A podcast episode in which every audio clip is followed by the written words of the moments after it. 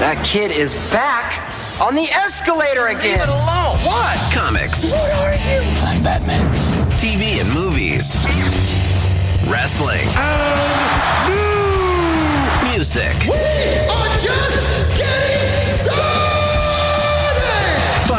a podcast about things you actually care about, hosted by a couple of guys who actually care about those things too. What? Did we just become best friends? Yep. Maybe a little too much. Yes, that's awesome. The talented one, Chris Machete. That no talent ass clown became famous. And Brenton, you know, that guy from your other favorite podcast. I liked it. I was good at it. So grab onto the handrail and don't let go. Get ready! There's a little boy caught the escalator! This is the Kids on the Escalator podcast. Woo! Here's CM and BD.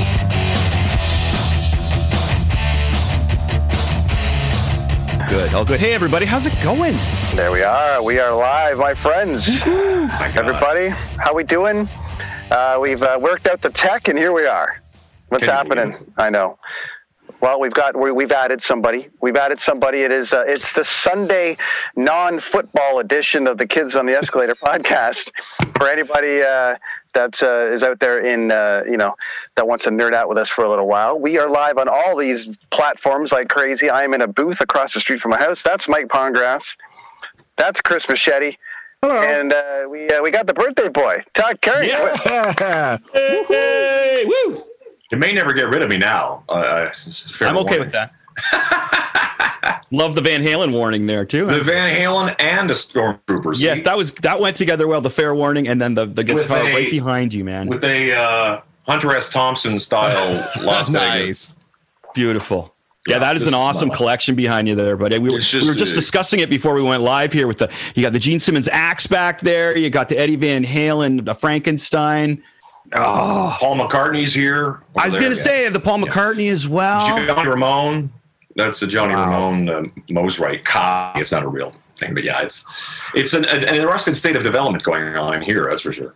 That is that's a beautiful collection, my friend. Totally. Oh, caught- thank that- you, thank the, you. Eddie, Pretty the, the. Frankenstein, of course, caught my eye right away. Um, we talked about it last week or a couple weeks ago about Eddie passing, sadly, and that just the image of that guitar is just, you know what I mean? Boom. He left Well- so many cool, cool visuals. And the fact that he just created the entire thing himself everything from like pickups to the, the entire you know it was like he just put tape over his guitar painted it this color then he taped it that way painted it you it was like it's just he was just on a completely other level that guy as a player and as a as a you know as a guitar aficionado Right. Yeah. And legend has it that when you picked up that guitar and turned the volume knob on, the original one was like a bucking bronco, right? Like, but he could contain it. That's I was kind of uh, of uh, kidding him to Jimi Hendrix that way back before Yeah. technology, when you just made it your own way and you could control it, right? I think it was Ted Nugent maybe or somebody that said that he picked up the guitar, play, and he was just like, I can't do anything with this, right? But yeah, That's so so that's that's really cool. It's, it is such a great story for the guy. Yeah. I was saying not to get too too long winded about it, but there's you know when you really think about Ed, um, when there was Les Pauls and hollow bodies and Strats and Telecasters, Ed came along and you know gutted a Strat shaped body, put that humbucker in it, put a bar on it, and then every company in the world copied that thing for like 20, 25 years, just like Yeah. Hamer, Kramer, uh, you know Jackson, Charvel. It, to the point that it was killing companies like Gibson and, and Fender. Fender had to play ball; they could kind of easily kind of, well, put some double coils in our, and uh, that that says a lot about the guy. Not only was he as a player changing the game, but the actual guitar he built defined what you should play now. You know, and it was like it wasn't until Slash or guys like that that the Les Paul kind of came back. Mm-hmm. Oh, his Slash's tone's great. Yeah, Eddie was like uh, a mad scientist and a musician. It's just so amazing, dude. Yeah, Absolutely, totally yeah. agree. Cheers, cheers to Eddie. Yeah, Here's Daddy always. And Todd, Ty, thanks for making the time on your birthday weekend, dude. Rad, My rad, pleasure. rad. Awesome, awesome, awesome. We are here All to chat Mandalorian. When we posted uh, about all the Mandalorian stuff this past week, Todd's like, oh, I love me some Mando. So we're like, well, you got to come on the show and talk about it. Now, listen, Todd, you've missed the last couple of weeks. Uh, we've had a running kind of thing going where the guys predict something and it comes true, and both of them have been right. But I was Really? right. I was right this weekend. I called You for got it, more. I, I was called for more Boba Fett, and I called for more Dark Troopers. And guess what? Yeah. Wow. The whole episode. So I get one out of all of these episodes. I get one. The, the other guys will fight over the rest. Because I thought are- Boba Fett wasn't going to be back until the end of the season. That's season. what I said. Yeah. Yeah, we Yeah. both did, Mike, right? So we lose Yeah. that. So we're back, and uh, we're we're breaking it down. And we just did an episode on Thursday, but this was such a killer episode that we wanted to kind of just bang it out and get get into it and, and dive in. So, without further ado, we've got a couple of segments that we do. But Todd, we're gonna, you know, you're the birthday boy, you're the guest. Go, give us your thoughts on this new episode. Uh, it's okay. Well, let's put aside the next two hours. Here we go. No, no, That's what I always say. Dude, that is what I say every time they ask me to talk. I'm like, oh man, like, come on, really? it's tough, man, because I got to say, you know, I was talking about it yesterday when I finally saw my friends and they hadn't seen it. So it drives you crazy. I can't talk about this. It's like the pinnacle episode of the entire two seasons, as far as I'm concerned. When, you know, as soon as, uh, well, I, I don't want to spoiler too much, but as soon as the reveal of, of him coming and, and then the reveal in the armor. You know you're like what? Like it's like it's just I, I like once in a while when it comes to music and when it comes to things like this that someone like favreau got a letter from me when i was nine years old. Hey in 30 years from now or 40 years from now or i guess it may, might be longer than that could you make these? Because this would be great. We would really like to see that you know? And uh and uh, this entire mandalorian experience has just been this sort of um, you know, because I think like a lot of, of of the invested guys, I go through my periods of like standing at like you know on a soapbox complaining about whichever film I'd just seen. Like this is nonsense, and your friends are all like, whatever, bro. But Mandalorian has just been one gift after another the entire time, leading to this episode where I'm like, I mean, the last episode was nuts too, but it's getting the crossing over, like you say, with Dark Troopers and and Boba Fett, and it's it's bringing in the original trilogies and the games, Clone Wars, Rebel Wars. You know, it's all kind of being tied together, and I, I believe that guys like Filoni and Favreau are doing it right. You know, I mean, for uh, I was going to say the for, for the first time, but not really for the first time, but it's kind of like having the right spirit and the right heart for it that really makes it. Guys like us, I assume you guys on the same page, just feel like yeah, absolutely. Like I sit down at that table, the meal gets served up. I'm like, this was a fantastic meal. Like it's never that feeling of like, well, that was okay, and or having to choose aspects of whichever film I'm watching and going, well, well, that was cool, but this was you know whack. And no, I, I just this most recent episode was Not to Insane. mention, not to mention, I touched on it last time with uh, Ahsoka, like the greatest reentry.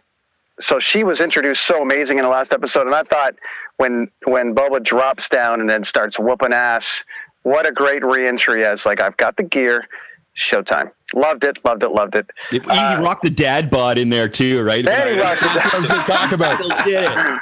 I, I like the Favreau. It's you know he's pulling some of that Thor uh, from uh, Endgame, that the the whole dad thing, and yeah. Yeah. as soon as he puts on the Mandalorian armor, there's just that little bit of a punch. It's like, oh, all right, like it doesn't quite come down enough. He's like, At least you knew it was him, right? You knew it was him under the armor there. hundred percent, yeah. was that would awesome. be like my dad putting on like a sports jersey from when he was playing soccer as a teen over top of his like uh, you know his his bathrobe or something like that. So Totally, uh, yeah. Now, that, do you guys feel like, um, I, Mike, you had some concerns on the last one that we you weren't too sure where this was going, and we are like, it's the shortest episode. So, what are they going to do with thirty minutes? And holy, did they ever pack a lot into thirty minutes? Well, they did, and uh, I mean, yeah, we talked about how there, there were so many different threads that were were being tossed out there that they needed to start funneling back into sort of the main theme. And well, look who directed the episode. I know. So, I mean, uh, Robert Rodriguez, like, holy crap. Uh, if you're going to do an action film or an Yeah. action episode in 30 minutes and, and get all that in, it was it was phenomenal. And yeah, they they tied so many things together. Uh, the Boba Fett reveal uh, at, at the at the end of uh, episode one was was pretty good. The way they sort of teased and drew it out until finally you see him look into the razor crest see the armor and then like you said brent he he sort of lands in they even dug in deep with some of his his actual armor like the knee missiles which Yeah. you know it was again, these little details that they've started to, uh, you know, throughout the whole season, but they've they've added and they've gone back into that expanded universe in the canon. Uh, yeah, that thirty minutes flew by with so many things, uh, sort of and wrapped into that thirty minutes that. Man, yeah, we we we questioned it last week, thinking thirty minutes. It's going to be a side quest. Mando's going to exactly. yeah. Well, he still he still went on a mission, so we were right about that as well. Chris, what do you think? Uh, well, it was great. It was uh, one thing I want to point out is that I see, see I go online and I listen to what all a lot of people talk about. I'm a lifer for Star Wars, right? Like, yeah, discovered it when I discovered Kiss and Spider Man back when I was six years old, and it always stayed with me. Um, so one thing I'm noticing is that um, a lot of people are, are, are concerned about the Force choke that uh, that Grogu's doing. It, like it's a dark side thing. Yeah, but Luke did it at the beginning of Return of the Jedi to one of the Gamorrean guards right off exactly. the beginning there. He had it too, right? So I don't think it's so much uh, a, maybe the lightning more. That was because remember when Rey did that. That's more of a sign of a, of a Sith thing. But the, the concern about right. the Force choke is is is no concern, my friends. Don't worry about that. That uh, was a fun scene, though. That was oh, when he was throwing with him just when he was throwing that the stormtroopers awesome. around. oh, that was great. That that was so cool. Like he's so. When you get a, can you imagine him in Mandalorian armor? If he's little dude heading around with mantle. so what what they what they need to do next is just have Jedi Academy. You got baby Wookiees, you got baby Greedos in there, and, and you, you put all the little ones in there and you see which ones fly, right? Because but I would lo- I would love to see this continue on and have him stay with Mando myself. I'm, re- I'm seeing some people online saying that, well, one of them has to die. It's like, no, they don't. They're not going to kill them off. Are you kidding me? Ridiculous. What other thing I wanted? So, um, up the other side of my page here. Sorry, one sec. Um, oh, and, and, then Moff Gideon, like, is he gonna is he gonna take the powers of uh, Grogu for himself, or is he gonna put that in a Super Trooper? That's something I'm really looking forward to finding. We're, we're this is like a, a this left so many questions, right? We're obviously heading for a big.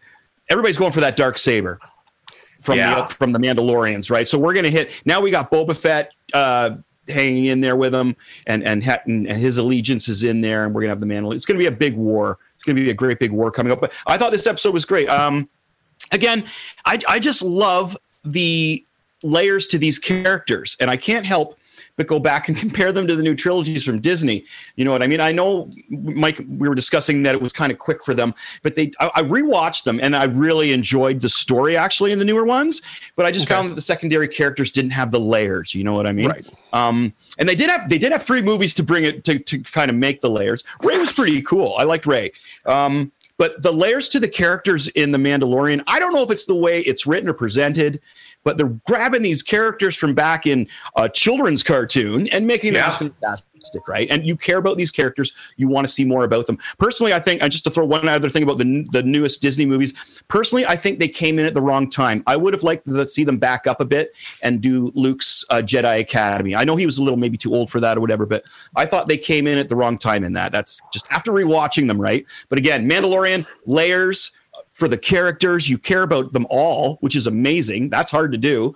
And just the graphics are great. The, uh, you know, Boba Fett redemption. I think the theme for everything that these guys are doing is redemption. Hey Todd, yeah. Todd, has there has there been a moment? We've touched on a few things here. Has there been a moment through the series up at this point? We've all kind of had our moments like, holy, like they've done this. I want to. We'll come back to the episode for one in one second, but through the whole process, what's been the coolest thing about this series? Either one or two for you watching it?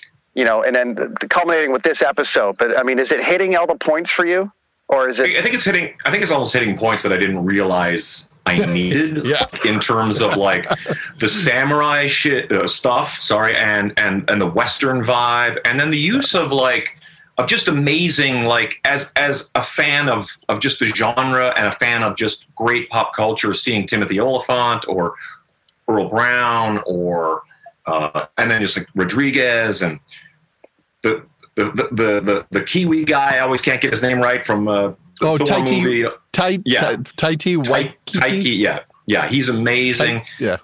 And it just Taika you know, Waititi that's it. that's the one. And then and then Favreau and then I think Filoni is you know in so many ways is really actually the guy behind it all kind of he's the guy who sort of represents all of our sort of like you know what we should do? This would be cool and that and having that kind of knowledge of it.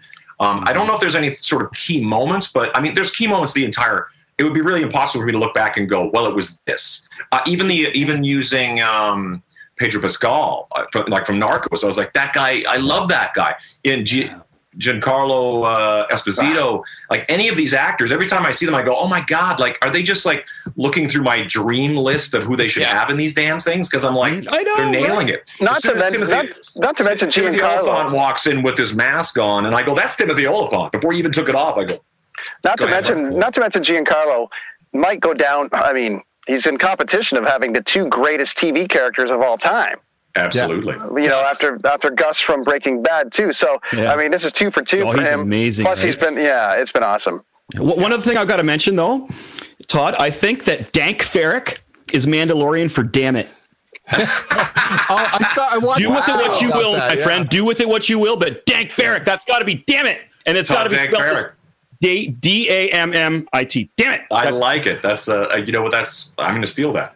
Yeah. Todd Cool. Dank Ferrick Cool. Kerns. There you there go. There you go. I like it. It works for Um, me. I It's was gonna got to say- be right. I, I we got to sorry, we got to look that up. And so I'm going to look that up after the podcast, but I don't know if that's online yet. But I should enter that in Wikipedia. We're I stealing it. should. Go ahead, Mike. Wikipedia. I, I was just going to say, I, would- I mean, Filoni definitely seems to be the the the big brains behind this, but I think what Favreau's bringing to this, and you're kind of seeing it with with the amount of characters that they're bringing in and giving them all meaty positions in the universe. I think that comes from the whole Avengers time too. Like he Yeah. was he was part of this gigantic uh, you know series of films where you had all these characters with all these different backstories and and trying to give them enough of a um, a presence so that the audience cares for it. And we're seeing that sort of in a condensed version. And i think that's also where he's you know where he's bringing his his expertise in combined with Filoni's you know masterful strokes from the uh from the clone wars and and and, and that like so and just being a It's just a fan, right? Like perfect- Filoni isn't Yeah. Filoni's like us, as I always like to say. 100%. It's just just a dude who grew up watching it, loves it, and I think he's George Lucas's young Padawan. You know what I mean? Like I, I think so. I truly and do. I think he's also probably just sitting there every night, just waiting for Disney to call him on some of this stuff. like right? it's just that, that waiting. Like let's see how much we can push. Let's see how far we Mm. can sort of bring in the stuff that the fans were hoping for that Disney was kind of poo poo. And it's it's a license to print money. Obi Wan is going into production. Uh, the Wow, Cassian so Andor that. series is going into production. Uh, You've got all these potentials with uh, Asaka. Uh, uh, uh, Asaka Tan. No, what is it? Asaka Tano, and uh, the whole Thrawn. You've got that potential. wow. You've got Boba Fett, who could potentially have an offshoot series of his own. So again, it, this goes to the whole Disney. It's gonna be it's gonna be old Boba Fett though with the kids, and he's he's an angry uncle that's kind of cutting, cutting, cutting his grass. He's over it. do- I do. I do want to say. I think that Boba, because we talked about there has to be a death. I almost, in the back of my mind, am thinking that Boba Fett is going to be that he's going to get oh, his wow. Han Solo death. Of, I um, think so, huh?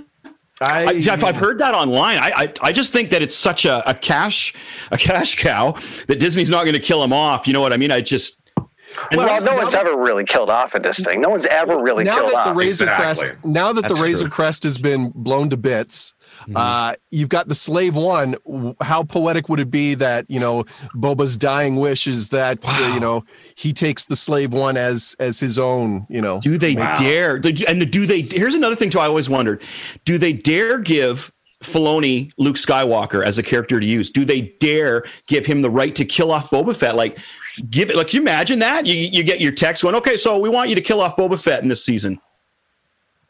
Wow, like I would be blown. You know what I mean? Like, holy cow, that'd be like somebody you contacted me, asked me. I could imagine somebody asking me to write something like that. Like, you know, okay, you got you got to kill off Aunt May and do it do it right. You know what I mean? Holy cow! Oh my God! You know, don't involve Mephisto. Just do it right. Holy cow! So, but you've but, but you've got Boba Fett Wild. now. His arc. I mean, if you take the whole long Star Wars arc of Boba Fett, Yeah. uh, he's got his armor back. And that's a good point. You've actually So made a better point than the people online I've been watching, Mike. That you know, I, I hate to I hate to bring the party down. Boys, this is why we pay for the big talent. there you go. This is why we get the guys on now. Todd, we've had a series. We'd have had a, a section on this going. Uh, we got a, two different sections that we do. Uh, we got Lonnie, our producer, in the uh, booth back there, right beside Chris. Uh, we are going to throw to uh, "This Is the Way." So Lonnie's got some uh, theme, uh, like a little thing We'll go. Oh, okay. Yeah, so we're gonna go. This is the way. It's a, it's a little inside. It's a little inside that Chris uh, will drop on you some Star Wars knowledge. Everyone can weigh in on where he's going. Chris, take it away. Cool. Okay, so I'm I'm just going to pull this right out of a conversation between a Jedi and uh, a Mandalorian. Okay, so this is about the dark saber. Again, I'm going to try and talk slow because I get so excited about this stuff. And man, I would love to. I so I so of course for Christmas I, I've asked for a dark saber. I got to get a dark saber. I've got the uh, the Darth Vader replica Oh, nice. right up there. Right, it makes the noises. I it's be I was whacking it off stuff. It's really cool. I, want the dark saber for Christmas this year. I always asked already asked the wife for it. We're We got to break this down slow because Dean's watching, and we got to break it down for him. Okay, Dean, So he- this is the dark so- saber. So here's the deal with the whole dark saber, and this is a conversation between two Star Wars characters, as I mentioned, a Jedi and and and a Mandalorian. Okay, so I didn't know Mandalorians developed a type of lightsaber. We didn't. This was one of a kind. Legend tells that it was created over a thousand years ago by Tar Vizsla, the first Mandalorian ever inducted into the Jedi Order. After his passing, the Jedi kept the saber in their temple. That wasn't until members of the House of Vizsla snuck in and liberated it. They used the saber to unify the people and strike down those who would oppose them. At one time, they ruled all of Mandalore wielding this blade. This saber is an important symbol to that house and respected by all the other clans. Okay, so that's how important that saber is to if you, if you go back to when when the Mandalorians were looking were helping Mando and, and looking for that saber. That's how important that saber is and. That is like to their planet. So Yeah. there's some dark so there's some dark saber uh, knowledge I dropped on y'all. Yo, I liked. Uh, I I did like the little uh, comment uh, that Moff Gideon had when he's showing Grogu the the saber. He's like, ah ah ah ah. You know, you know, you could put somebody's eye out with it. You know, uh, which I, th- I thought it was cute. And and you know, you Do you think, think that was a? Do you think that was a Christmas story reference? You're gonna take. Oh! someone's wow. Okay, Peter Billingsley. Peter Billingsley. mind blown. that's good. That's It- very it only. I only There was- thought of it because it's Christmas time. The, also, the Dark Troopers were a minor tribute to Iron Man. Do we think? Oh, a little dude. Bit? Yeah, yeah, yeah, yeah. 100%. great, Nice. great. They're yeah, flying, buddy. That's Um, amazing. So, so uh, well, wait a minute. Let's let's go over that theory. That, uh, what was that again? So the Christmas story. That was. Where did you think he said that? Like the Oh, reference? because oh, because he says, "Yo, be careful." You know, you put your eye out with this. Take someone's eye out. But a lot of people online are saying. no, I like, get it. That think- was great. I just a lot wanted. of people are saying that they think that's going to be in reference to, I don't know, uh, Moff Gideon getting his eye poked out by that sword, uh, by that Ooh. by. I, I, I you know, like the somebody, Christmas story reference, and I think yeah, that's, that's what I said too. And the funny thing is that is that Peter Billingsley and Jon Favreau are like bros, like they Yes, they're that's right. production And partners they- together. So and they work like, together on Dude, he's Iron an Man elf. they do- Yeah, yeah, he's in it. He's in Iron Man one. He's in Iron Man Iron Man in the Marvel universe as that Yeah. scientist dude or whatever. Yeah, Right. Yeah. Mm-hmm. Yeah. scientist number four or whatever. Exactly. Yeah. I, I, don't know the character. before. That's awesome. That's a great point. I like that. I still want to see. Uh, like, I love the little, uh, the little uh, handcuffs they had for Grogu. Oh, I know. Like, Yeah. I know. Where, where do yeah. you fi- and uh, I was Jawas. speaking speaking you know of, of watching videos where they pointed out these little easter eggs and stuff uh, somebody had pointed out that they had some sort of a uh, a a laser field to keep him from using the force similar to when obi-wan i think it was an attack of the clones when he's uh, being held in that sort of Right. tube by count dooku Yep. and he's got the shackles on where he can't use the force so uh, yeah, just again the little the little details that uh, that Filoni and Favreau are pulling out uh, two things from the episode. Two things from the episode that were kind of funny when he hit the when he hit the ship and he hit the other ship and he's like, "Oh, I meant to." I Yeah, meant do the to. Uh, yeah. You notice that they didn't put any stormtroopers falling out of it screaming. Just a little point. Yeah. They should have been. A, and didn't he? And there's another point about him leaving the jetpack down. They had to run all the way back up to Grogu, but he left the jetpack. Yeah. He could have just. Anyways, there's that. That's right. Where do we think this is going? Uh, because we got two more segments to do, and then um, and then we're gonna show a Toque Go into video. a we're gonna we're gonna too. show Oh, we're gonna really? show a Toque video for you, Cool. and then we're gonna get into some Van Halen chat. But we're gonna And go Kiss. uh, and some Kiss stuff. But what we want to do right now is we're gonna go where we think it's going next. Mikey, we'll start with you, buddy. Okay, so next episode, Rick, I always say his name wrong. Rick Famuyiwa, Famuyiwa is directing, and he Oh, wow. directed he directed episode two, The Child, and also The Prisoner, which uh, this episode they referenced Bill Burr's character again. Yeah, I saw that. Uh, Yeah. as Saw that being as the one that uh, they they need him to find Moff Gideon's uh, ship. So uh, interesting that Rick's coming back to direct that. So I think we're going to see this side quest, maybe a prison break, because you know Cara Dune has has gone all she's she's gone all straight and narrow since she got Right. a little uh, rebel chip. Um, so uh, again, possibly another prison break, one of those uneasy alliances.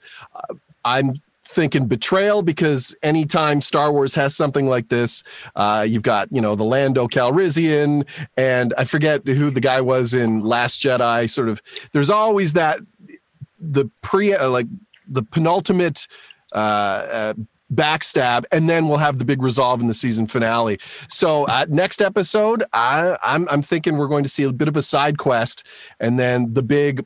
Avengers type Wow. showdown where we'll see Bo Katan and we'll see, you know, ah- Ahsoka and, you know, everybody coming back for one big battle.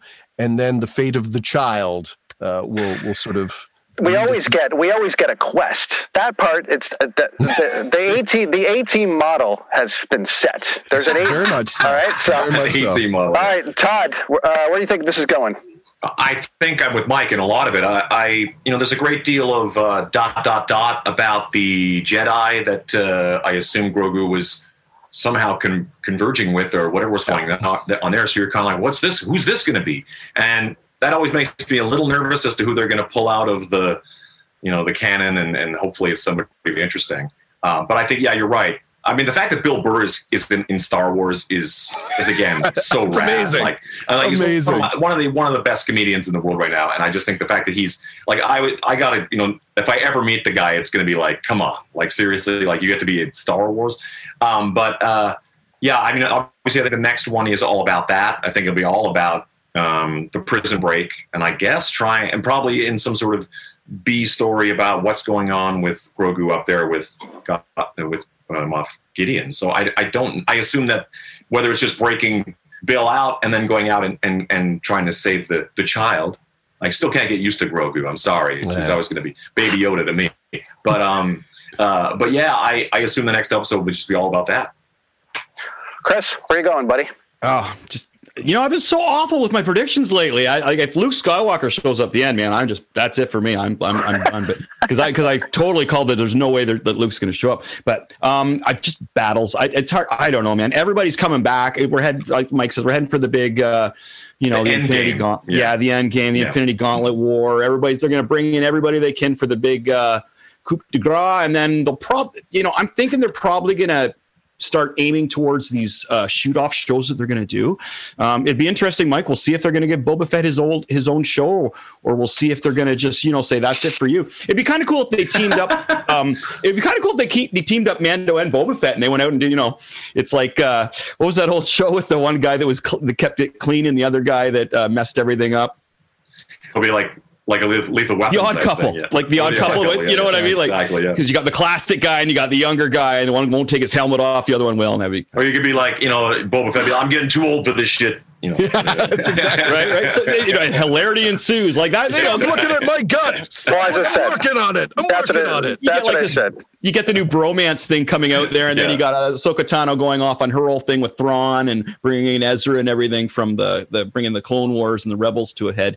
Um, but yeah, I think we're going to see a lot of answers of where the other shows are going to go. That's what I'm going to say. All right, I'm going. I'm listen. I, I I don't know how many episodes are left. We think two, maybe. Two.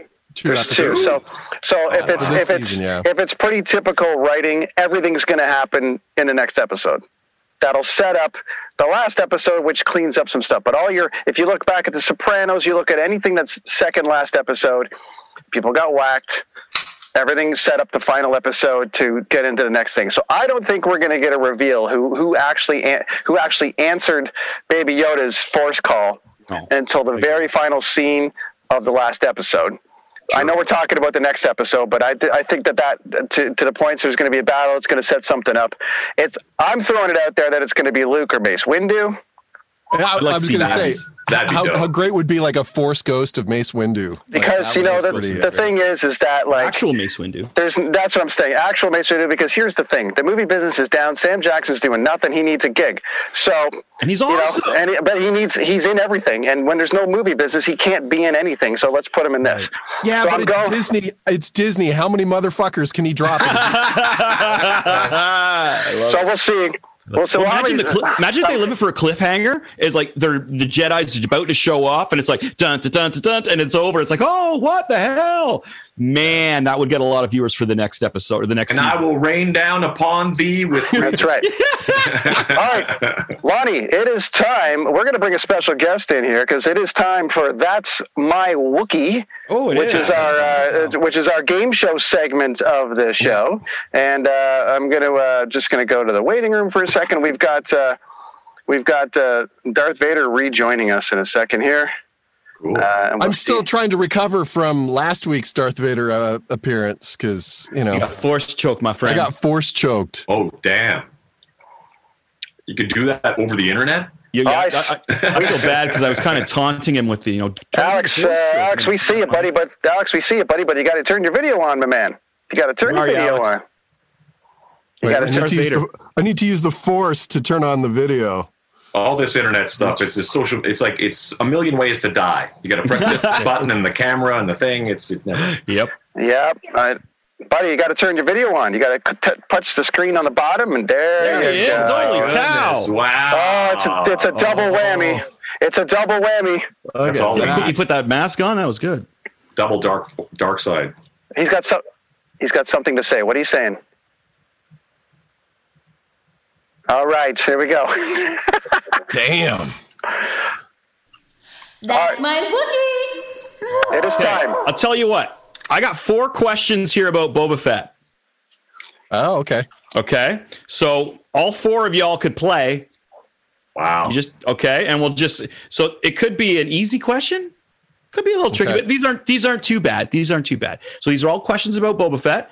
Um, we got A, B, C, and D. So who wants to start? Well, let the birthday boy go first. All right, Uh, Todd. sure, A, yeah. A, B, C, or D? Sacrificial lamb here. Um, C. All right. Now you get to pick between two of them here. Who said, "Always a pleasure to meet a Jedi"? Was that Boba Fett or was that Jango Fett? Oh wow, dude. Is that a trick question because they're a clone of the same person? So, Well played. Well played. uh, well, that's not true actually, because Jango would be the original. I, I always a pleasure to meet. I think it was Jango. You got it. Ding, ding, ding, ding. And that was in uh, Attack of the Clones. Or yeah, Attack of the interesting Clones. interesting Good to job. note that um, some of boba's lines in this episode uh, the one which Yeah. which sort of referenced Jango's uh, introduction to obi-wan yeah. from attack of the clones and also the uh, like my father before me uh, Yeah. Luke Skywalker, Skywalker, man. so a little, a little bit of that sort of uh, harkening back to the original trilogy and, and the prequel. So, Mike- pretty cool. You want I'll take A a- or D? I'll take I'll take A. Who killed Boba Fett's dad? Ah, that would be Mace Windu. Ding, ding, ding. See, these aren't too bad. with his These aren't too bad, right? Those Off aren't too with bad. his head. And you know, the thing about that is that everybody's like, why didn't why didn't Jango move? How come he just cut his head off? Well, when he was fighting that that big beast there, it damaged his his his blaster or his jetpack. And if you watch the movie again, which I just did, um, you'll see he tries to jet out of the way, but it sputters, and then Mace just cuts his head off, right? That's right. Yeah. Okay, so we've got uh, Alex. You want to go next? Do you want uh, do you want B or do you want D? B. What group? it- oh, yes, a little bit of a tough one, buddy. What group oh. is ah. Boba Fett affiliated with? Oh man. Yeah, that's oh. probably the toughest one out of the group, or other than the last one. You guys got the two easy ones. I'm actually. going with Kiss. That's acceptable. Kiss Army. Yeah, exactly. Alex, you have any idea, buddy? Uh, I don't. Have Give him the other. Give him, give him the easy one. Well, yeah, I gave you guys the easy ones. I was saying the easy ones are already pulled out. So he, Uh-huh. he's, he's a bounty hunter. He's part of the Bounty Hunters Guild. There you go. Well, yeah, yeah. Okay. That's All a right, tough one. he can take That, my that next. was a tough. That's what I'm saying. That was a tough one. But this is a tough one too, kind of, especially for Alex because it's a little out of his zone here. I'll have a. I can, I can give him a Clone Wars question after these, though. Sure. So, so okay. So Brent, you got the last one. Kiss. Why? Are you ready? Yeah. All of the above. What is Kiss? You're, you're going to blame Kiss for this one then. Okay. Why was the original Boba Fett toy taken off the market? Oh, Todd for the Todd for the seal. I heard. The, oh, there was a. There wasn't there. And it a- wasn't uh, because of Kiss. Gene Simmons no, had nothing to do wasn't, with this. Wasn't man. there a malfunction with something in the toy that could injure kids? It wasn't really a malfunction, but there was. yeah, it was It was on purpose. Like it was. You It was this one? It was built to injure this kids. whoa! It's older than that one, buddy. They just that's a cool one though. Do you remember the original one being given away on the back of cereal boxes and stuff? Yes. I actually was I ordered close? one of those. Uh, Was it I- was, uh, was I close? yeah, very, yeah, Yeah, it was a choking the, the hazard. rocket launched. It popped So- out and kids were choking on. Came out on of it. his jetpack, yeah. I'll take it. They were, they were take it. imitating the Sarlacc pit and shooting it into their mouth. I guess I don't know what was going Yeah. on there. Or knock or knocking their brother's eye out. See, There you go. Clang, come here, buddy. Sorry. So I think we all we all got a point. Alex for one more point here to, and then we'll wrap it up before we uh, move on to some Van Halen Oh, we got we got be right back up. What's that? We're all gone for a second here. Oh, Go. are we back? We're back. Now we're back. And we're back. Are we back? Tech, tech, tech, tech, tech. Hey, we're back. Okay. All right. And we're back. All right, Alex. Last one, Alex, and then we're gonna wrap Alex? it. At the end of uh, uh, who was the major Imperial villain at the end of Rebels and Clone Wars? At the end of Rebels, Yes.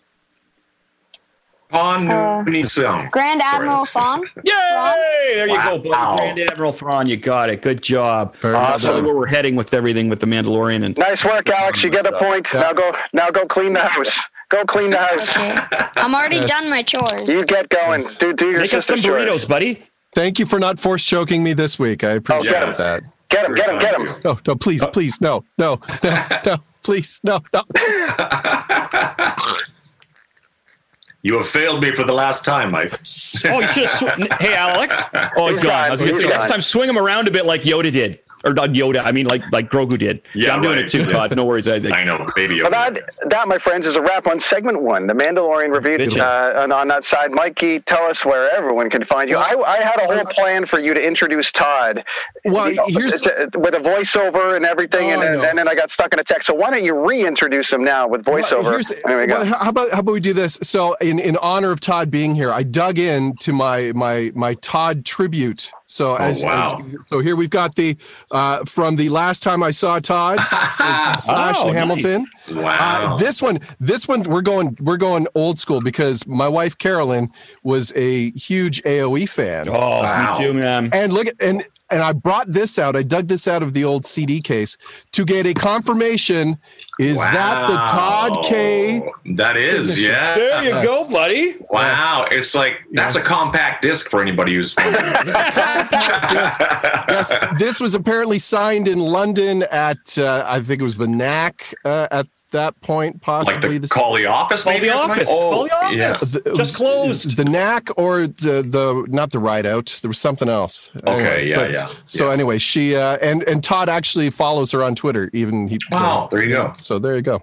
Uh, and and of course the toque.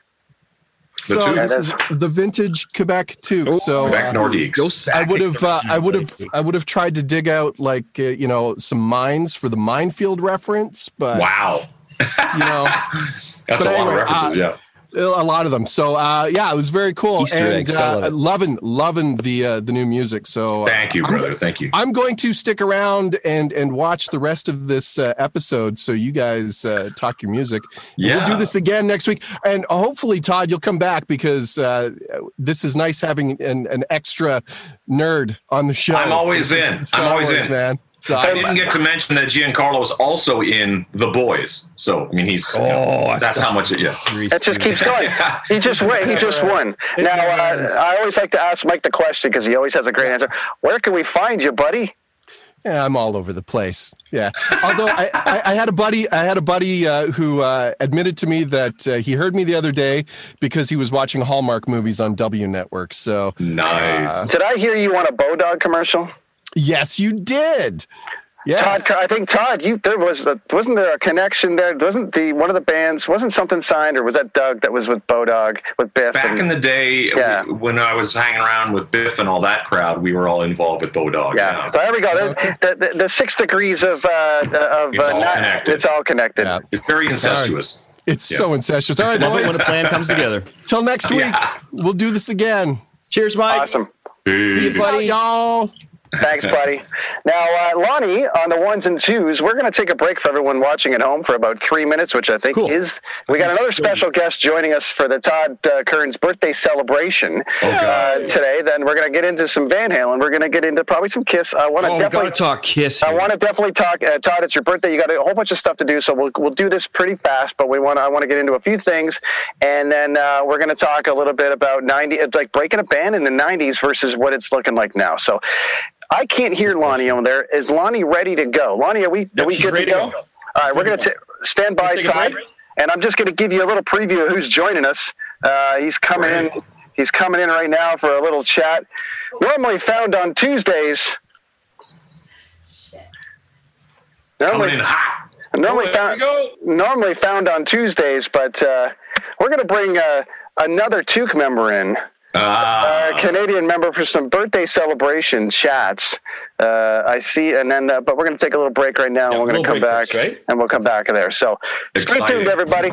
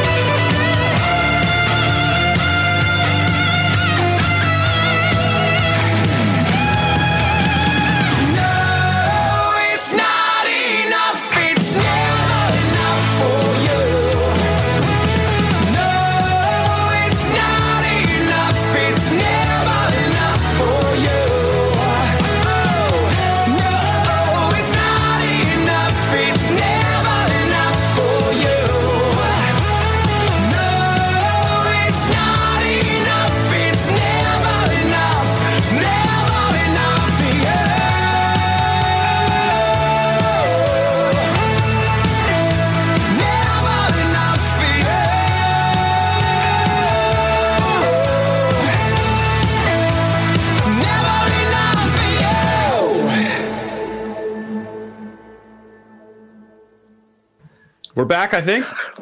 All right. All right. I So- got some Canadian coffee going now, so Mm-hmm. I'm, I'm good. We can speak about that another time, Todd. I mean, I don't know sure what you're putting into your body there, but I know you, you you're you're such a coffee snob. I honestly I can say that this is a Canadian coffee cup. It doesn't mean the coffee inside of it is. Fitz, what do you got there? You got a Canadian, you got a coffee cup that's kind of rad too. There we go. There you Oh, beautiful. go. Beautiful. Uh, Brent and I, Brent Donnelly and I already did a little recognizance discussion this morning about our coffee. So he already knows that. Uh, um, well, did you have a pour over, Brent? I had a pour over today. We generally send each other pour over videos just to, you know. Yeah. So I Get was doing uh, from Vancouver. Coffee porn. It's coffee porn. I got Kicking Horse. Yeah, yeah. Kicking horse, yeah. Yeah. They're Alberta, aren't they? I think they're Alberta. You always Which see is the one? Which is the one coffee that a guy should get that's just gonna like you know just spring you out of like bed, like you just get your day kick started. What's what's what's the one? Well, if if the children are watching at home, cover your ears. cover cover your ears because there's one in Amsterdam called uh, uh, "Wake the Fuck Up," really? and there's another one called "Strong Fucking Coffee." And so there's a few of those.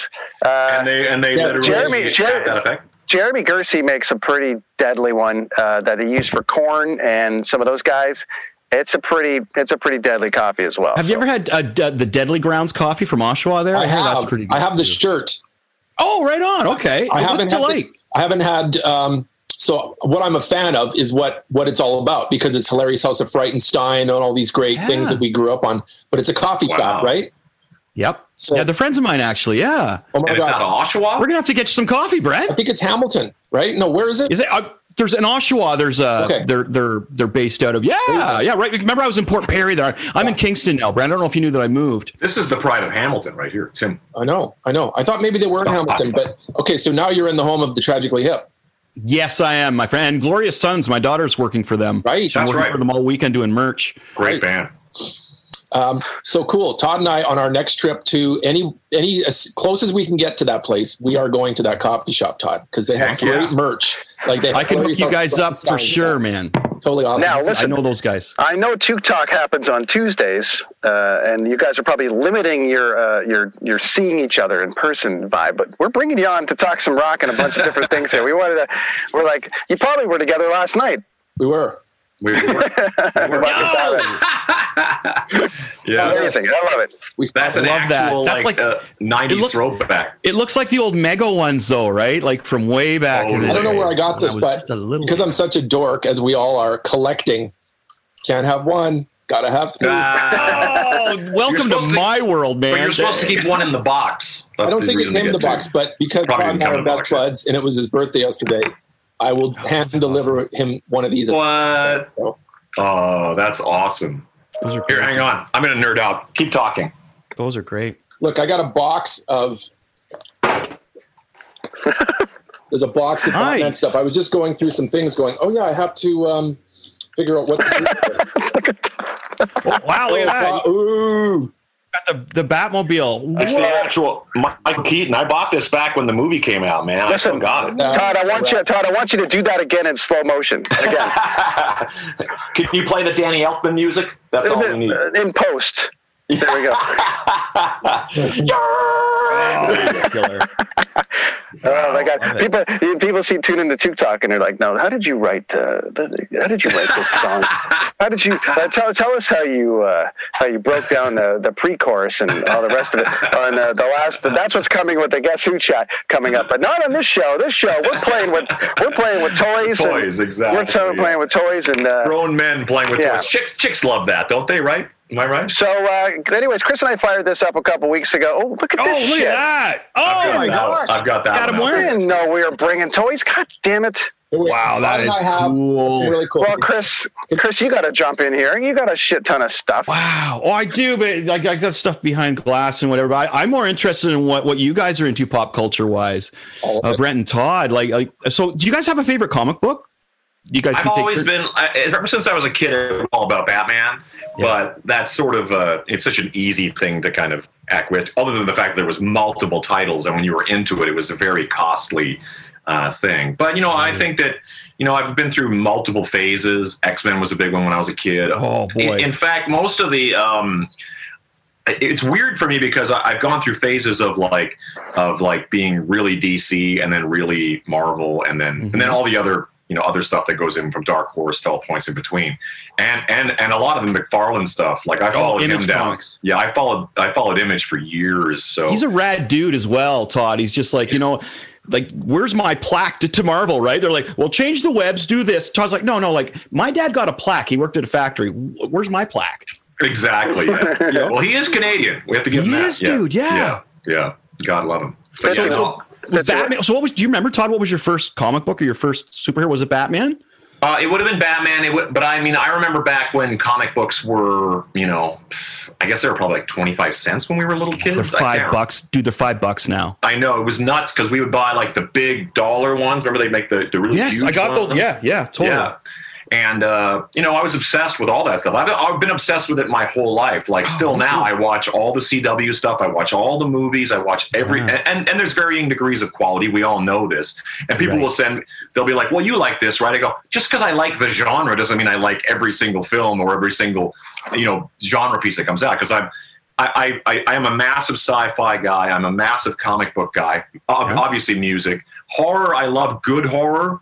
Like Mhm. guys like Slash. Slash will just sit through anything horror related. Really? That's interesting. And, and we'll and we'll sit there and I'll go.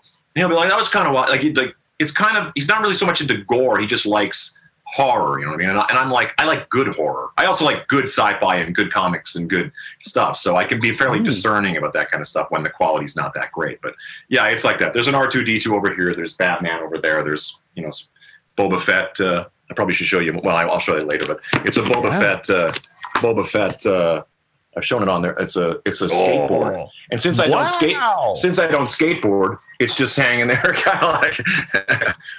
But that's you know, that's I I am such a. It, it, that's the best thing about all this is it's like it keeps you young. They never stop making awesome stuff. Like it's just kind of like there's. I'll be an old man, and there'll be like new sci-fi and new comic book and new music and new stuff to, to still just keep me young. I, I, I can't wait.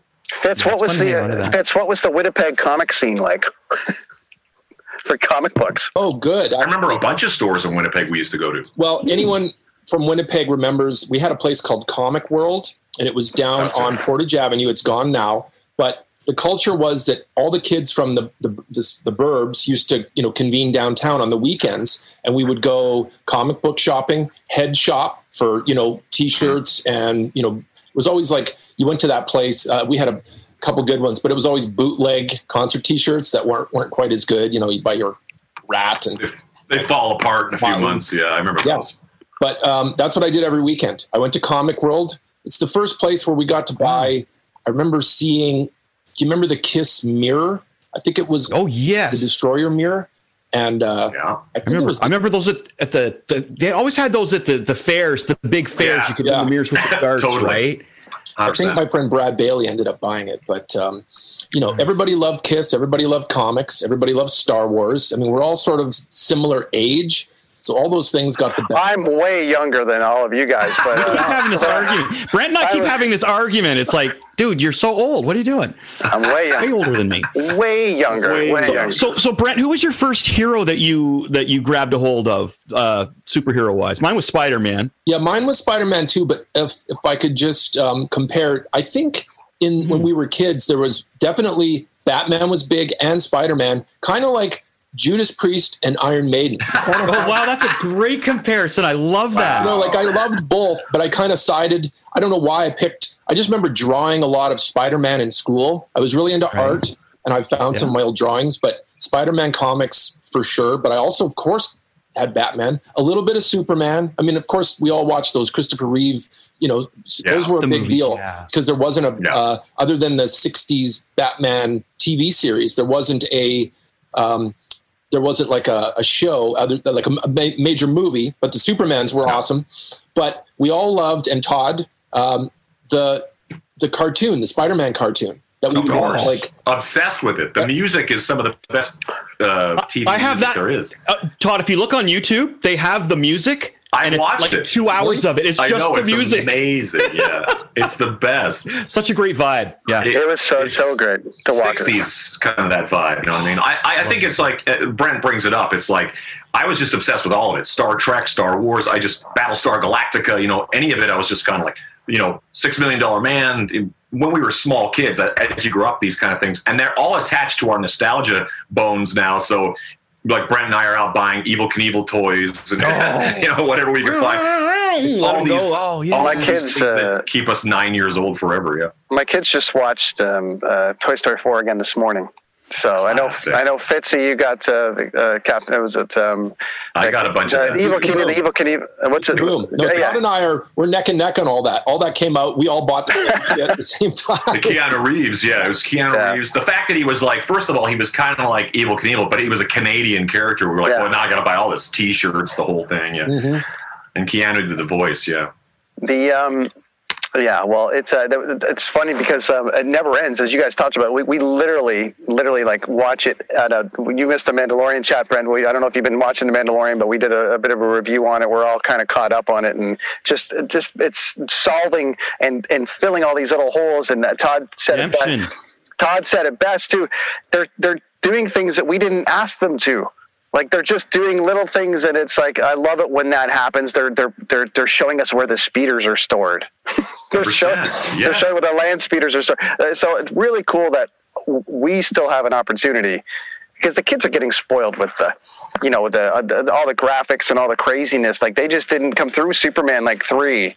Well, You they- know, like you know, they, anytime they want. Remember when you're younger? I would love to watch Star Wars uh, again, but no, you have to go to the theater to watch it again. Right now, they can get clips of it, they can get reviews of it. You know what I equate it to, which is, is is a weird thing, but it's a specific thing to a certain age group. Is when I was a kid, you bought a record, you played the record, and you stared at a two dimensional image on the cover of the album, and that was that. The fact that I you never really saw Kiss in any three dimensional uh, or or the Beatles or anybody because you know maybe they were going to be on a TV show or something like that. So once in a while you would see it. Now the fact that I can go I don't know, like some new group comes out, I can go and find every concert they ever played a- and watch them and all that kind of stuff. So it, it kind of takes away some of the mystery. And I'm not one of those guys that's on my porch going, these kids these days, because I think it's, you know, that's really pointless. But I, I think that that also has the same effect of all of these things. The only way to go and see it, there we go. Whoa. Minute. I got to just, What I'm doing that? a visual while Todd talks because he There has the same toy in his living room. So oh, Mine's set Oh, up. let me yeah. see this. Mine's set up, yeah. when you can't have an album that's three dimensional, and eventually when you're, you know, our age and you can have the toy. Oh my god! I forgot how dope the box is, man. Mine's set up. I set mine up. I think yours is set up, but you can do. I Like set mine up, yeah. It, it's the actual stage from Kiss Alive 2. Brent got it for me for my birthday a couple years ago. Yeah. Yeah, but that's that's my point. is hey, it's like Todd, the, hey, hey, Todd, Brent's going to Yes. get it for Chris and I's birthday this year. I was going to say, do you guys remember when when Kiss Meets the Phantom was on TV and it was just like this build up, this Life-changing. build up. Yeah. monumental. Oh my, and and then my parents watched it with me too. And like, well, you know, that wasn't half bad, Chris. And then they took me to see the Dynasty tour, right? And Oh, we all had a great time. It was the last Yes. Kiss tour with Peter Criss in there. You know, the original, the original win, tour. yeah. because we didn't He even see did- that. We didn't see Kiss and Makeup until you know a reunion tour. But Todd and I saw the same show a day a- a- apart uh, on Animalize. So you win. 'cause you saw 85. Dynasty. In 85, yeah. Yeah. Okay, I saw the Animalized tour as well. What a and I, I, I yeah, I, was try, I was always going to were Maple Leaf you? Gardens. How okay? How old were you when you saw Dynasty?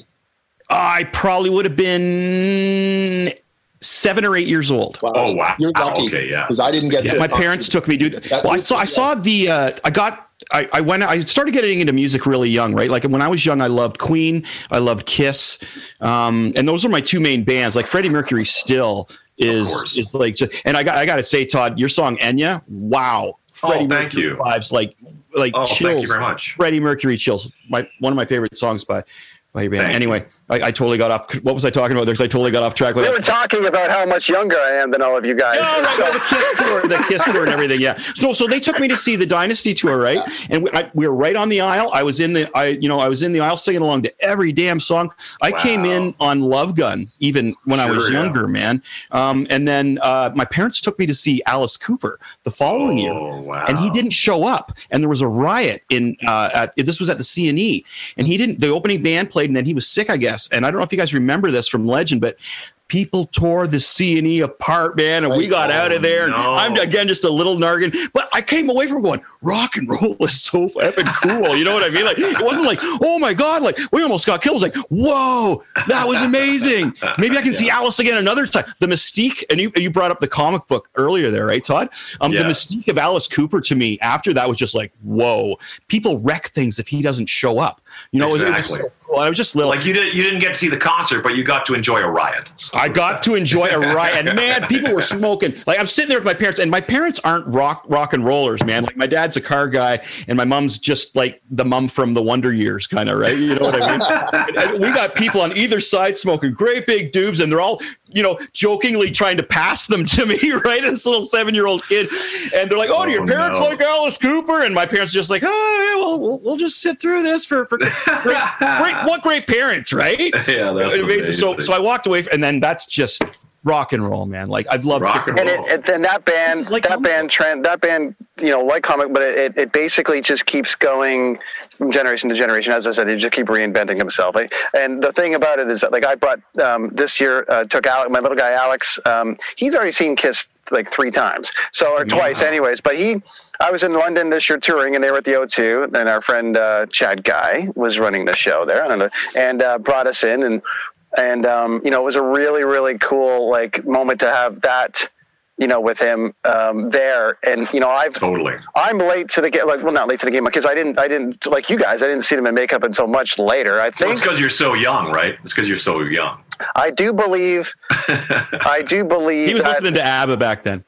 No, it, I haven't. No, it was. It, it, it would have been. Uh, who was it that I was listening to back then? Anyways, my first record was "Too Fast for Love." Anyway, so we'll go from there. Oh wow, Yeah, that's a yeah. good place to start. Yeah. Absolutely, Yeah, absolutely. So, um, music, rock, gentlemen. Uh, both uh, Chris and I had a band in the '90s. We opened up for a bunch of bands, uh, including Age, I believe, either in Peterborough or Oshawa. I can't remember which one it was. Really? Chris, We were, we it were always the best man. We were never like, you know, the guy. Get, we were always the opening dudes, but we It was a lot it. of It was fun. so much fun, man. and it's it it we, it, we it did the got scene with Time Mother Earth and like, uh, you know. Uh, Rusty and uh, Killjoys, Sure, uh, Matthew Good. Like we got to hit all the, you know, we we got we got to hit a lot. I remember uh, we were joking about this on the, la- on the last podcast. Is that a Nickelback show came around when they very first came out, and it was in Oshawa. And we were we tried so hard to get on that, and like, wow, we can't give you that. Well, we'll give you Rusty, and it was like, okay, well, we'll take. And now just it's so much. You look back at those shows, man. Like trying to get shows that way, like just like. Can we have this one? You know, we played this one with the Killjoys. Well, you guys are okay, but this is Nickelback, and It, was such an exciting time in Canada. You know, it's Right? like I think people kind of, um, you know, they kind of I don't know we take it for granted because we lived through it, but it really was a very very uh, hot time of a lot of bands. I remember talking about Edgefest like after the fact, and at that moment when I was saying Moist and Tea Party and I Mother Earth, at in that moment all of those bands had split up. Like everybody was gone. You know what I mean? And we're saying, isn't it weird? Like all these like amazing '90s bands were just gone. Even the Matthew Good band had become Matthew Good. Like Matt went solo Yeah. and all that kind of stuff. So it was really weird. And then of course we've seen Moist and the Tea Party's back, been back for a while. Sorry, Todd. A side note: uh, Jeff, the bass player, is my neighbor. I'm like really good friends with him. No I, te- way. I teach his From kid art Moist, yeah. lessons. That's right. Yeah. Please Yeah, sorry, hi just- for me. I, I haven't seen I haven't seen any of the Moist guys in a thousand years. Oh wow! They were Yeah. the they were the coolest guys. I mean, they were like when they first came out, they were like uh, the darlings of Vancouver. Same Oh, same yeah. for us, where they were like they were getting all the all the good stuff, and we were kind of like hovering around, going, "I hope we can do some of that someday." You know, Well, I will They- pass it on to Jeff. I see him like I like to Please say, say like I, I teach his Yeah. son art lessons. Right? Rad little That's dude, great family, great people.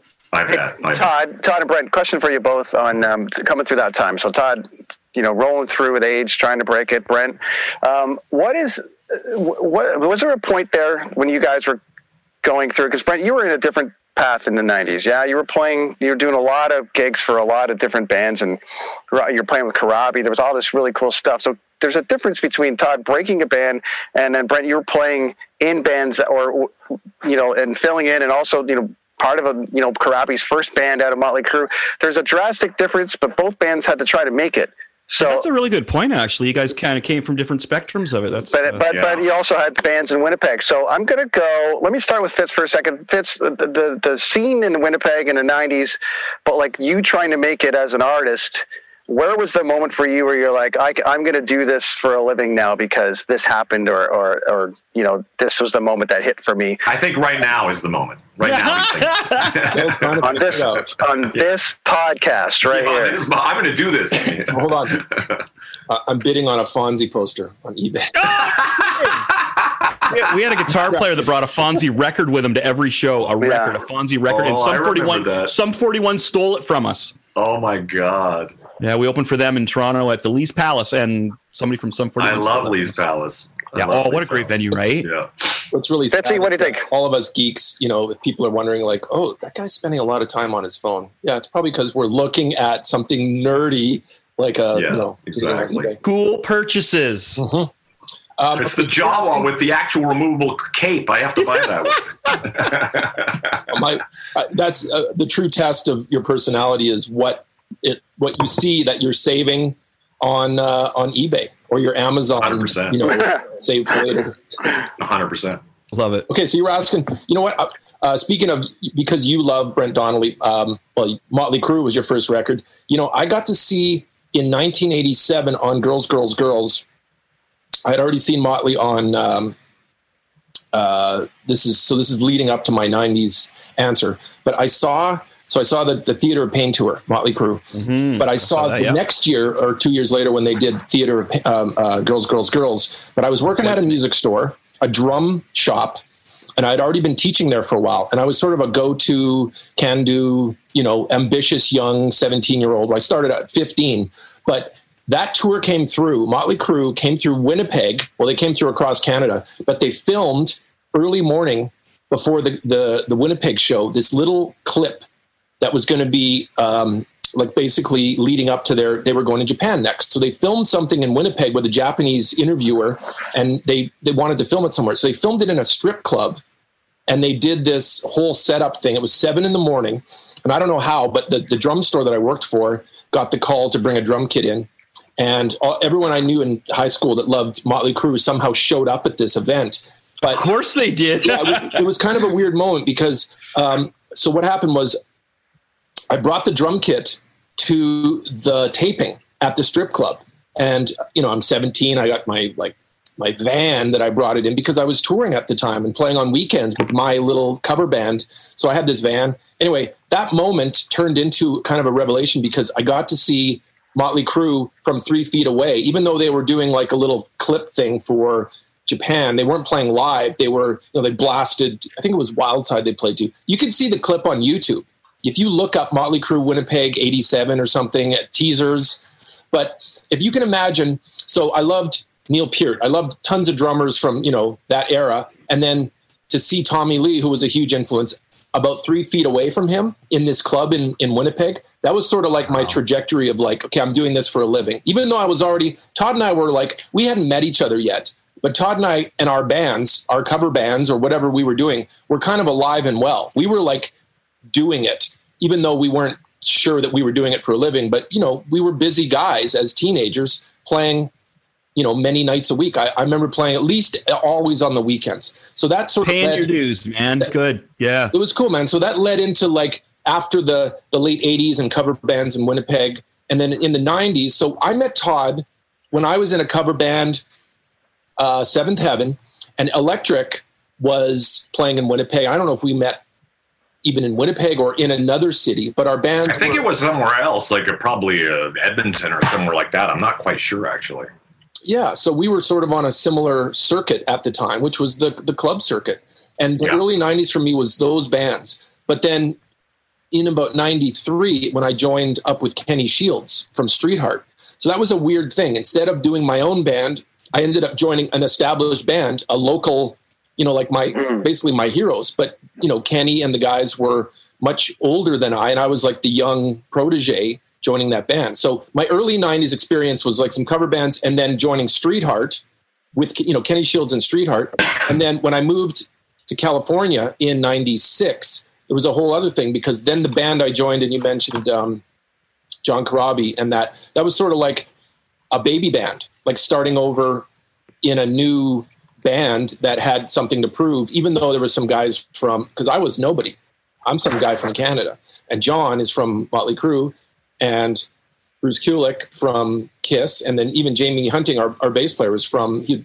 been with Eddie Money and David Lee Roth. So, Wow. when I moved to LA, I remember all the bands. Of course, Todd's band was you know that was probably the the Todd maybe uh, remote control was big on MTV or Much Music in about 95, 96. Um, no, that would have been ugly around that time. So 97, 98 would have been 97 remote 90. control. Okay, well here's here's what's interesting is when I moved to LA, I was kind of working uh, for a guy on Sunset Boulevard at a music shop, a Canadian, and we actually had we put TVs in the store. It was right across from Guitar Center, and we had much music pumped in from a satellite. Wow! So I just remember when I moved to LA, there was a lot of cool stuff happening, and Big Wreck was really big around that time. Sure. And, you know, I was still seeing a lot of much music and all the bands from Canada, even though I'd kind of moved at the end, you know, the scene was really starting to get good in around 90, you know, like r- 92. 98, oh. It was really like just the serious Canadian scene. And I remember seeing, you know, I, I, even though Todd and I weren't that close as friends, but I saw the trajectory from Ugly.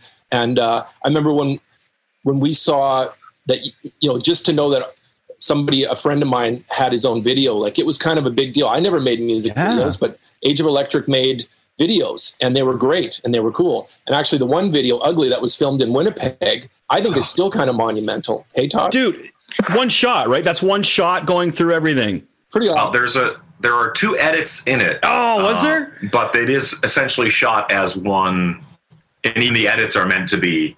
Uh, our friend Al, who Alex Paunovic, who's now in like Snowpiercer, and Van, he's a t- he's an actor. Mm-hmm. He does really well. He's actually in the video, and there's a shot where he goes up to his hand. He kind of does one of these, and, it, Yeah, and that's I one of the edits. Yeah. Oh, and then there's okay. another one, and then there's another one later on. So a lot of our friends in Winnipeg uh, at the time have all gone on to do great things. Robin Black Oh, uh, is now an MMA announcer, and God, everyone, there was so many bands at that time. It was crazy. Todd, when um, when you guys, you already had Ugly, but when Remote Control took off, and then obviously it really, there was just a really such a vibrant scene at that time. Um, And so you guys were like, I mean, we were trying to get on every show. We were we were trying to get, but there was so many shows on the Moon Room and the Eclipse in Oshawa. There was like Lee's Palace, all these great venues across. Um, but you know, as far as when that hit, was there a feeling of like, oh, I'm gone. Look at me. Uh, I'm back. And Or was anything's there- possible there- now. Yeah. Was there a feeling that, uh, that, yeah, this is going like this is going to happen now? Um, it's funny because I've told these stories a million times, but it, it, it is funny. Oh, how, then you don't have to answer it. It's fine. No, no, no, no, I mean, I mean, like the, the interesting thing to me is how Age of Electric had just been kind of like since '89 had been playing little clubs and had the audacity to kind of like go, you know, these are clubs that are built on playing, you know, cover music, top 40, and we were like had the audacity to slip in a song of ours and another song, and eventually got to a point where we were just doing our own stuff, and kind of like any of the covers we were doing were just things that we like that were fun to play. It wasn't really being stuck on having to play whatever the top 40 hits were. And um, and every time there was a step up, it was any sort of success was always met with a constant reminder of how you know this you know your your ego was completely in check. So as things started to happen, I, just the other day, I, I remember somebody asked me if there was a moment where I remember I remember being in Ontario somewhere, probably like Kingston or, or one of those towns, and and showing up at the sound check, and there were kids waiting to talk to us. And I remember that was the first time where I remember thinking like, because Ontario is such a different scene. Is Southern Ontario that whole hang was more like um, because much music was there and all that kind of Yeah. stuff. It seemed to be to resonate in a lot different way. Like where Age of Electric probably seemed like this interesting import was coming, as opposed to in the prairies where we were like already established. You know, for for better or worse, we had.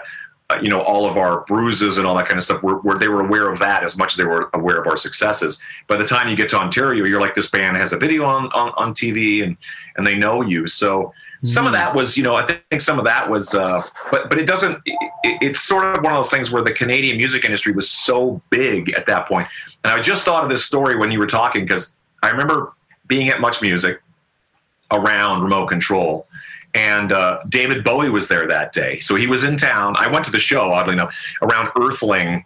Um, and so him and Reeves Gabrels go in, the guitar player.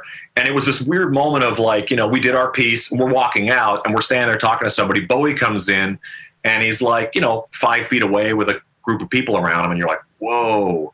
And then I go out back of Much Music, and there's some kids there waiting, and I sign some autographs, which is always awesome. Well, thank you. We were still like in those days, it was still like, you want my autograph? Okay, sure.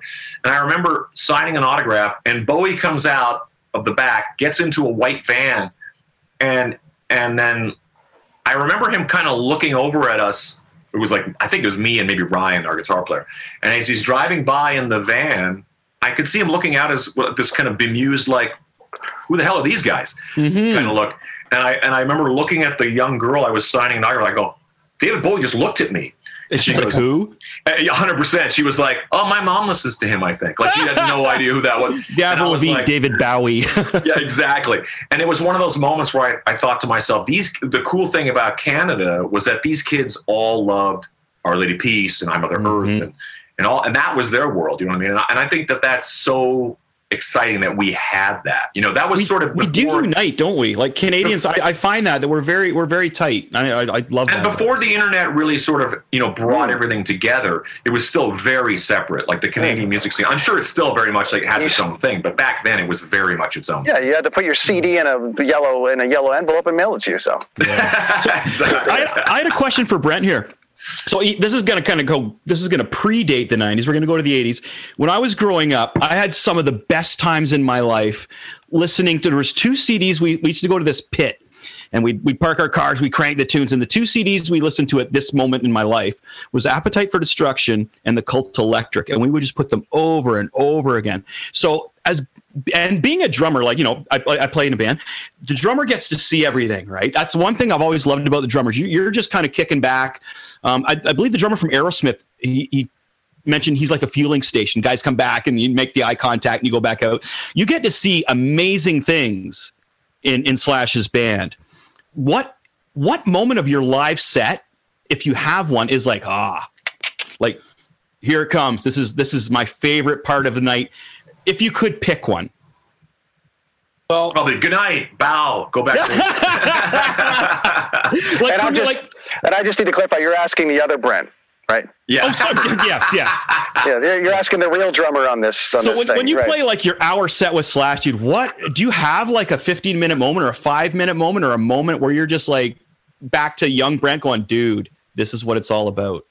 Well, just uh, for like, let's not forget, Chris, because as a drummer, we've looked at a lot of asses over the years. Right. as great as it is, you think about the drummer position in a band, but like Mm-hmm. I've spent so much time looking at the back of so many of my friends and heroes that it's interesting that as uh, when I when I reflect over time, uh, I've I've mostly spent looking at Slash from behind. You know what I mean? Like his reflection and lights, or Todd's, or Vince Neil, or Alice Cooper. Like it's a weird spot on stage, even though you're kind of in the driver's seat. But you Right? this- Yeah, yeah. You you have this silhouette of a lot of people. Now people come and and yeah, like Joey Kramer said, they come back and recharge their batteries and and uh, and vibe off you. But you're kind of in your own zone back there. So I'm thinking about a lot of things. And and Todd and I have we've spent so much time just Todd and I together playing a vamped middle of Rocket Queen. Yeah. If we put the hours in together, how much Todd and I have backed Slash on a solo section in that song. I mean, it is a pretty cool thing, but I mean, there's there's always times when you kind of go, well, it's great to hear like the first time you played in front of a crowd that went crazy and you heard the the when Slash say um, start "Sweet Child of Mine," you know, Yeah. or when we used to uh, we didn't do um, uh, um, "Welcome to the Jungle" early on. We didn't do it till Hmm, later, maybe maybe a year or two in. But you know, when when the initial riff from that kind of like the little delay, those are always cool things. I mean, Hey boys, I gotta, I gotta, I gotta stop for one second. I know Todd's got to jump to jump to something. We got a little thing. Brent, we'll, we'll come back to this and wrap up the whole the whole show with this in one sec. Chris got something for Todd for his birthday, and then we'll send you on your way. We got a little birthday present, and Todd's got to Todd's got to go do his thing. Okay, so I, this is the original copy. Um, I, again, I'm a Kiss fan, right? So I drew a picture of you with the dark saber, What? and but it, Dude. it's got like that Kiss, uh, you know, celestial vibe to it. totally. So I'm gonna I'm gonna send you the original of this, but I'm also gonna give you one a print that says, you know, thanks for being on Kids in the Escalator, and Ah. and and Brent, Mr. Fitz, I didn't know you were going to be on here till last minute. I'm going to do one up Nice for you little as well. That's Um, dope. It'll Yeah, make a we'll- we'll it's going to make a great Took comic book. and I would love to. Oh, well, this is the thing that band shit. I personally like. You get that mystique going. Like we were talking when you bought a Kiss album, man. You got a book, maybe. The one thing I'm missing, I got to point out, is the tattoos from that album right there. The I got the love gun. I've got every. I'm dude. I'm missing the tattoos. The only thing I'm missing, right? But I, have- love that. I that have the. Kiss Alive tattoos on my fridge. Oh Like, I my got 'em. gosh! The thing pinned to the fridge. Yeah. We ran. Uh, Brilliant, we ran right? Like- a little long today, but Todd, my friend, Okay. happy birthday! Happy Thanks birthday, for coming on. you guys. Thanks, Thanks for so coming much, on. Chris. We'll do this again. Woo! Uh, Fitzy, stand on for a minute. and We'll finish this up and we'll get out of here. Todd, Thanks, guys. happy Big birthday! love. We'll talk Thank to you in a while, man. Bye bye. Rock on, brother. Cheers, buddy. And, and then Brent, I'm going to hook you. I, Deadly Grounds. I know they're listening right now. I know that one of the guys from Deadly Grounds is listening, and we got to get Brent some coffee. They're going to send you some coffee. All the coffee. Brent, back to your story. One second. We'll finish up with that and then we'll let you get on your way. Yeah, finish up the Slash story, buddy. Well, I think I was just saying that you know there's been some great moments. You know, hearing like those signature uh, riffs when Slash Yeah. starts it, and you see the crowd reaction. I mean, obviously, my first time doing it with uh, that person who wrote the song, and you know, you've heard the album on your own a million times, and then The you actually one, hear yes. the person who wrote the song play. it. You know, like those moments with Alice Cooper when you hear his voice in your in your monitors. You know, singing you know, I Love the Dead or something is, is pretty awesome. And Vince Neil, when we used to do, I mean, our, our whole Vince Neil set was greatest hits. So, you know, Man, all those great songs. So none of that just Yeah. uh, gets past me. I'm a kid from Winnipeg. Come on. I know, right, buddy? So, so what is your favorite Guns N' Roses song to play live? I used to like My Michelle. I just saw Oh, a yeah, that's a real nasty groove. And we would try to really, Slash was always very careful about how we placed the, the you know, because he starts it, right? That mood at the mm-hmm. beginning. Bum, bum, bum. It's a little free form rhythmically. And then Yeah. when you come in, it's got to be sort of like at the spot already. So, I- but I've over the years figured out a lot of where the tempo should be. So Slash and I have Okay. a very good understanding between us of where the because it's really about the, the feel. It's you know a lot of instead of above the waist, the below the waist feel tempo wise. So I always like my Michelle. Nice, right on. Yeah, it's a great song. Great song. And we my my favorite. years, uh, but we, you know we stopped playing a lot of gun songs. We played mostly. oh, the- the- yeah, I could see that. Yeah, I the- saw it in Australia, and it was all it was. Uh, there was only uh, Night Train. That's the only thing that you guys played. Oh, and I think you Oh, played. I, th- I think you you played Night Train, which I think you always play still, right? And then, um, Yeah. But you used to. Um, then there was the big solo part. So, anyways, there's a lot. There, there was, but there was a lot. I, of, I was just I was just jonesing on that old '90s vibe and stepping like a little before it, kind of thing, right? Just going in the past there with that. But yeah, I yeah. bought an appetite in London or Germany. I went on a, a Europe trip with my high school band. So we graduated June '88. That summer, we went to Europe and played like I don't know four or five different uh, countries. But that was a great year to go and and go to Europe, and because I hadn't been there yet to Europe, and I bought all this vinyl. So I bought Appetite for Destruction with the original album cover, the artwork, you know, with the the, the band album. I bought a Brilliant. bunch of Kiss stuff with the different S in Germany. Oh, yeah, Alive. yeah. I bought uh, the best of the solo records. Remember that album, which could Oh, be considered dude, a yes. bootleg with the four faces on it, but with the different Yep. S's. And um, yeah, I came home with like a dozen records because I got to go to Tower Records in London and then a bunch of record stores all over Germany. And uh, wow. so yeah, and you know, I hadn't so and I think I saw Guns that summer or around then twice because they had just started to come through Canada opening for bands. So they opened for the Cult on not the Electric Tour, but uh, you know, like '87. I, I saw that. No, they, they came to Toronto. Or was it? No, I saw Guns N' Roses open for Iron Maiden. Iron Maiden. Remember, Mike, Iron uh, we, have Maiden. a, we have a buddy of ours named Mike Bryan who was he was at that show Yeah, with Iron I was Maiden, too. and, and he told yeah, and he said he told this story about uh, being at the show, and the guy next to him was watching Guns, going, ah, these guys will never make it. I, I would actually agree back then. So I saw Yeah. Guns open for the Cult, and then I think six months later, a year, then they yes, I saw the Iron Maiden tour. Not that I didn't think they were special, but they were they really were messy in a special Mm. way. And at the time, um, I mean, the Cult were really really powerful around then. That Electric record, and then when Sonic Yeah. Temple came out, like they were Electric was great. it was so great. Um, you know what? Les Warner, who played drums on Electric, is a dear friend of Todd's and I, and he lives here in Vegas, and we're good friends with him. Wow. We play gigs together, so we have a lot of respect for him. Um, That's awesome. Yeah. Anyway, but the um, yeah, the Guns N' Roses thing, seeing it twice before they were the biggest band in the world was was pretty awesome. And then, of course, seeing Motley Crue many times, seeing Alice Cooper in Winnipeg, seeing Kiss, and I can kind of say now that, and Aerosmith, um, I played in a band with one of or you know some form of those somebody from those bands. Most of those bands. Wow, that's a great point, huh? Holy crap! You get old and you do it long enough, and milestones, my friend. That's amazing. So, is is there somebody out there that you haven't jammed with yet that's still alive that that you would love to jam with? Be like bucket list jam guy. Who who would you love to to back up there, my friend? Oh, I mean, Beatles are always on everyone's list. You know, if you don't, so Paul McCartney, of course. Yeah, That'd that's cool. That's cool. Just because I know the catalog and the music, and you know, just to that would be something where you know you're standing beside Paul, and he's you know, wow, close your eyes and all of a sudden you're you know, shuffling with him. It'd be so cool. But um, have you ever jammed with Ace Frehley? Yes, yes, I have a And how- couple times. Uh, wow, and it was a few different. I think he came up and played with us with Vince Neil once, way back, and then I did a um, like a cat house event in L.A. in Mm-hmm. mid. Well, it was about it was early on. Was I playing with Slash? Yeah, and I think I did a supergroup thing with Sebastian Bach and Gilby Clarke and, and Ace and all of us, dude. And then. I even did a cool thing when I was playing with Gene Simmons about two or three years ago, where Ace hadn't hooked up with Gene in a while, and we did a really cool. It was actually a charity event out in Minneapolis, and Cheap Trick played, and a lot of Minneapolis bands. But it- Ace had not played with Gene in a while, and came up and played with. I remember us. that. And uh, I remember that. oh, you know what?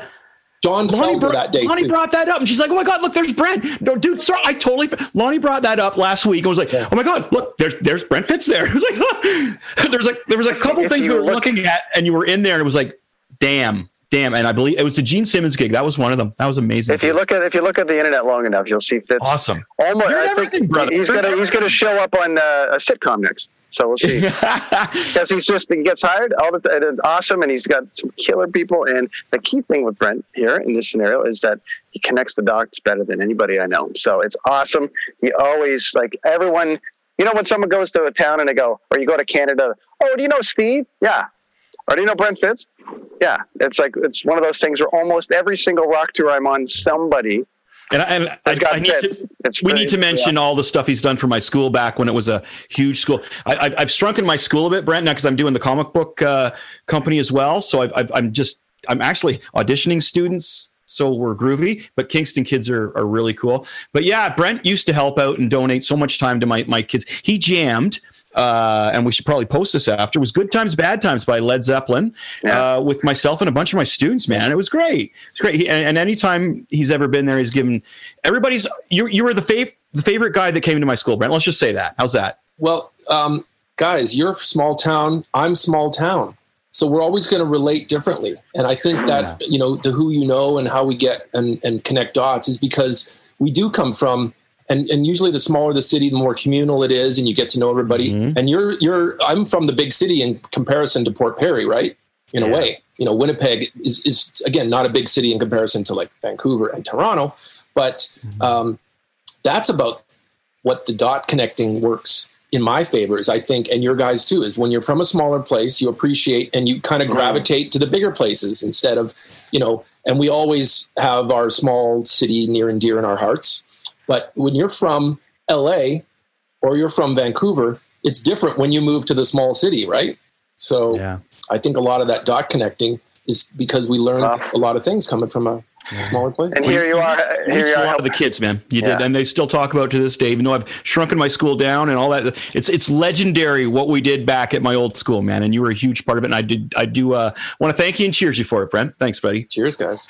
Well, I mean, Now, I'm a where can everybody find you online, Fitzy? Where can everybody find you online? Because you're everywhere. Like, do you want to? You got a list? Oh yeah. Well, I'm just you know Instagram. Uh, I'm just Brent Fitz on Instagram. I'm Brent Fitz on on Twitter. I'm Brent Fitz on Facebook. So um, Just Google Brent Fitz, and you're there. Yeah. And you're still helping. Uh, you're still doing a small town, helping you know guys like us.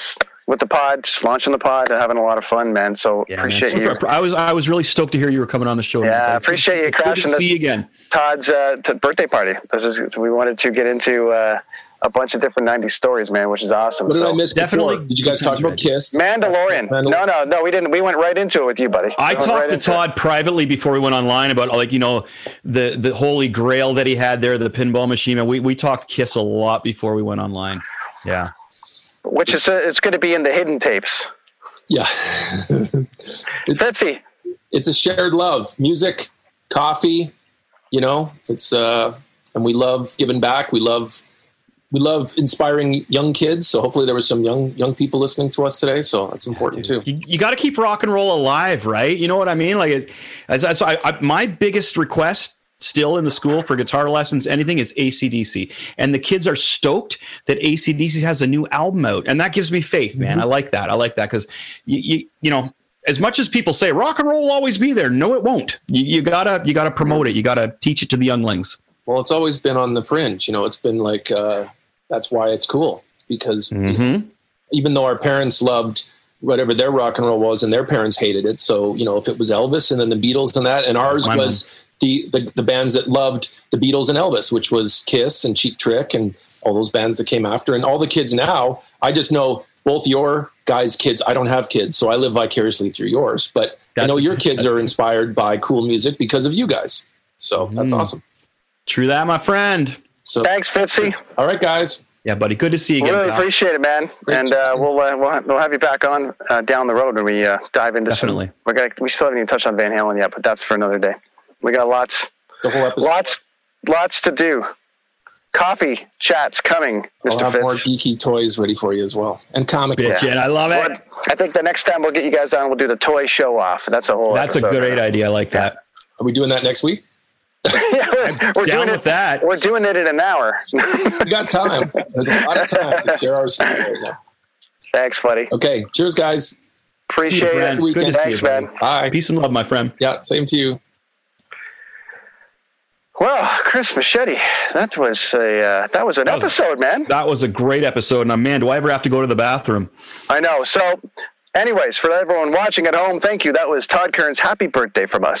Yeah, happy birthday, Todd. Thanks, Todd. Thanks, Brent. Really good to see Brent again. Like he's been such a big part of my Yeah. school and making it what it was and helping kids. And uh, We got we got some things. Our producer Lonnie is is doing is is really really like wanting us to push on some stuff. So number one, so uh, hey, we YouTube, Twitter, Twitch. All the things. We're everywhere on this. Google stuff. us, man. You'll Google find us, us. Get on there, but subscribe to everything. It makes it easier for us to go live. Twitch, especially, lots of fun stuff coming on Twitch.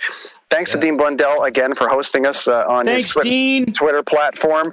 Everyone that watched today, thank you very much. Todd Kerns, again, happy birthday. Brent Fitz, thanks for coming in, giving us some insight. Mikey P, thanks for the Happy birthday and Deadly Grounds, Christopher Bell at Deadly Grounds. Get Brent some coffee, my friend. Absolutely. Mike Pongratz, He thanks, thinks you're from buddy. Hamilton. You guys are in Oshawa. Thanks, And I love coffee. Send me some coffee too. Bye, everybody. We'll see you next week.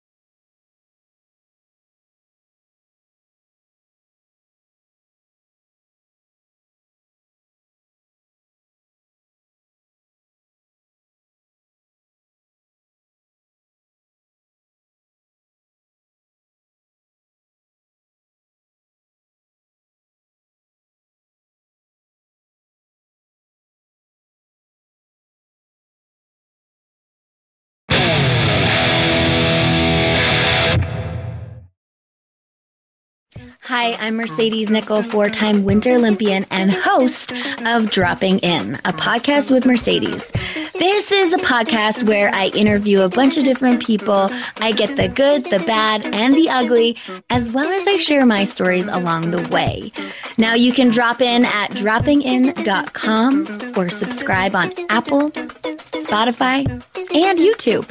I'll see you soon. It is your favorite girl. That's right, it's the Ali Mars, the one and the only. Everyone else just ain't me. I am the host of Welcome to Mars, a lifestyle podcast where nothing is off the table. I have come a long way from sex and dating and have transformed the new vibe to all things lifestyle.